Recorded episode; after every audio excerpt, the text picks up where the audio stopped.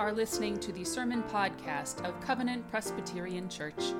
We are a community in Madison, Wisconsin who gathers to worship, to learn, to serve, and to grow together in God's love. Please visit us online at www.covenantmadison.org, where you can find information about Covenant Ministries as well as links to our online worship services and sermon podcasts. So it's July 4th weekend. Happy Independence Day. I love this country and I love God, but I try hard to not confuse or conflate those two loves because loving one's country and loving one's God are very different things.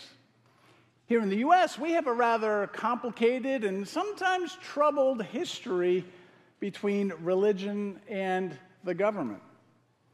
In recent months, some politicians have once again thought it was a good idea to post the Ten Commandments in schools. Some good intention, perhaps, behind that, the idea of rules and regulations, but I don't think it's a good idea.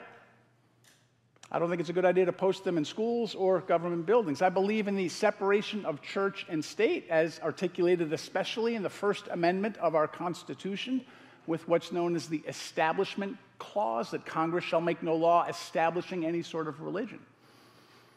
The Cornell School of Law puts it well on their website, saying the First Amendment's Establishment Clause not only forbids government from establishing an official religion, but also prohibits government actions that unduly favor one religion over another.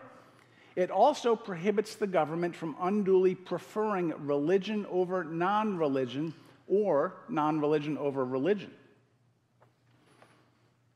So, pretty good case there for keeping that separation of church and state intact and not posting the Ten Commandments. And the thing is, even if we were going to post the Ten Commandments in a public place and say, here are the Ten Commandments, the question is, which version are we going to use? Some of you might know this, but there are different versions of the Ten Commandments. The Bible doesn't say, here's number one, here's number two, here's number three. Kathy just shared with the kids a version of the Ten Commandments that we Presbyterians tend to use. We use that numbering, a lot of other churches do, but not all churches, not all Jewish traditions either.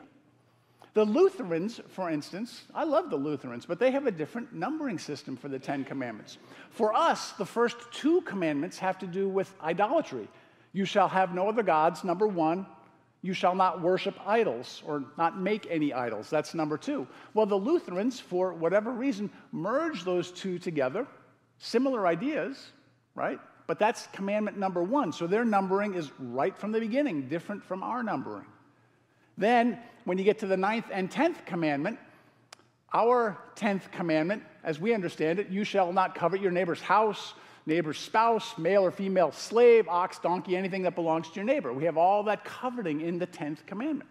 Well, the Lutherans, remember, they combined a commandment, so they've got an extra one to play with, so they decided to take coveting and split it up and make it into the ninth and tenth commandment. So in the Lutheran, most Lutheran traditions, the ninth and tenth commandments are both having to do with coveting.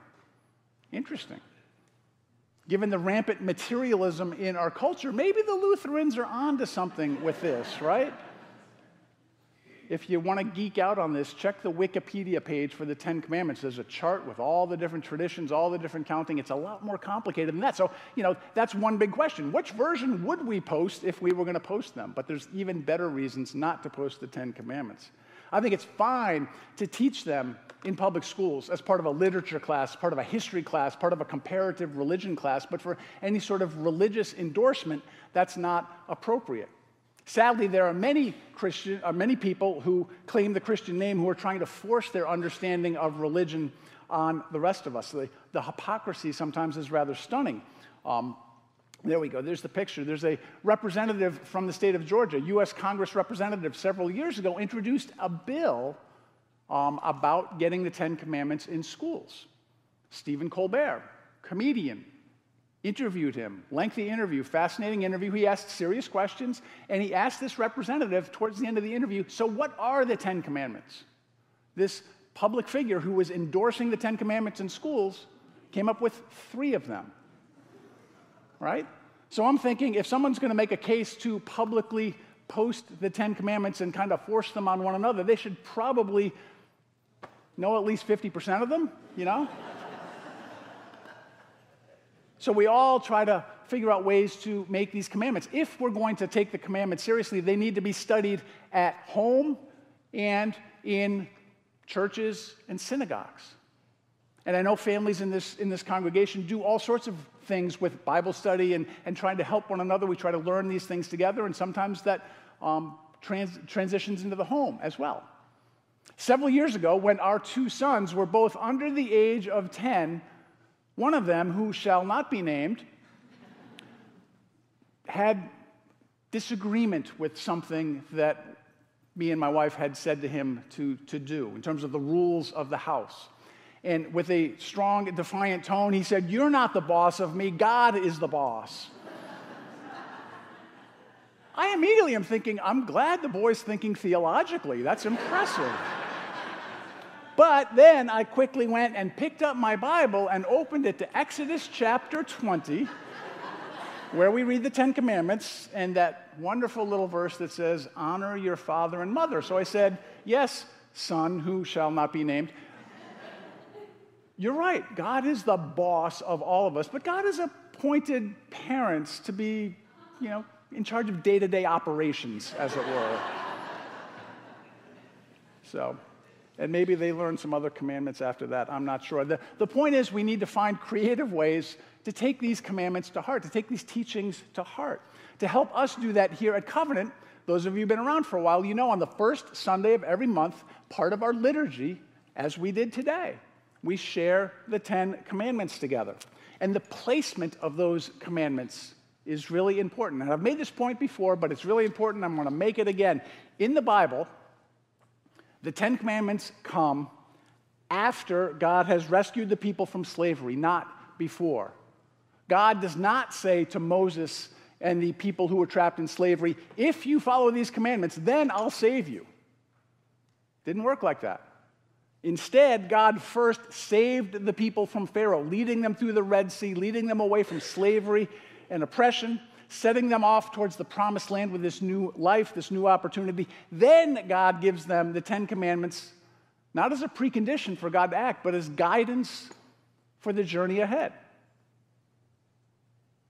So, in a word, this is grace. This is God loving us and saying, I love you, I forgive you. So, here are some words, here are some ways to shape your life, here are some ways to, to move forward. So, on first Sundays of the month, we confess our sin with a prayer of confession. We hear the good news of forgiveness that we are beloved children of God, that in Jesus Christ we are forgiven and we are loved. Then we hear the Ten Commandments, not as a precondition for God to forgive us, but as guidance for us to figure out okay, we're forgiven people. What do we do now? And that's exactly what they are. For former president of Louisville Presbyterian Seminary, Albert Winn understands the commandments as 10 promises. He says that as God's people, we are in the process of being transformed as we put ourselves in God's hands, as we try to become more Christ like. So these commandments are really promises that we can say, we're moving towards a time when we will no longer worship false gods. We're moving towards a time when we will not commit adultery, when we will not covet our neighbor's things. So, yes, these commandments are important, and we need to take them seriously in churches, in synagogues, and even in our homes, but not in schools or courthouses or government buildings. I think we need to be asking ourselves, and maybe you do that on the first Sunday of every month as we read these words over and over again that they might sink into us. We need to be asking ourselves uh, Am I worshiping other gods? Am I honoring the Sabbath?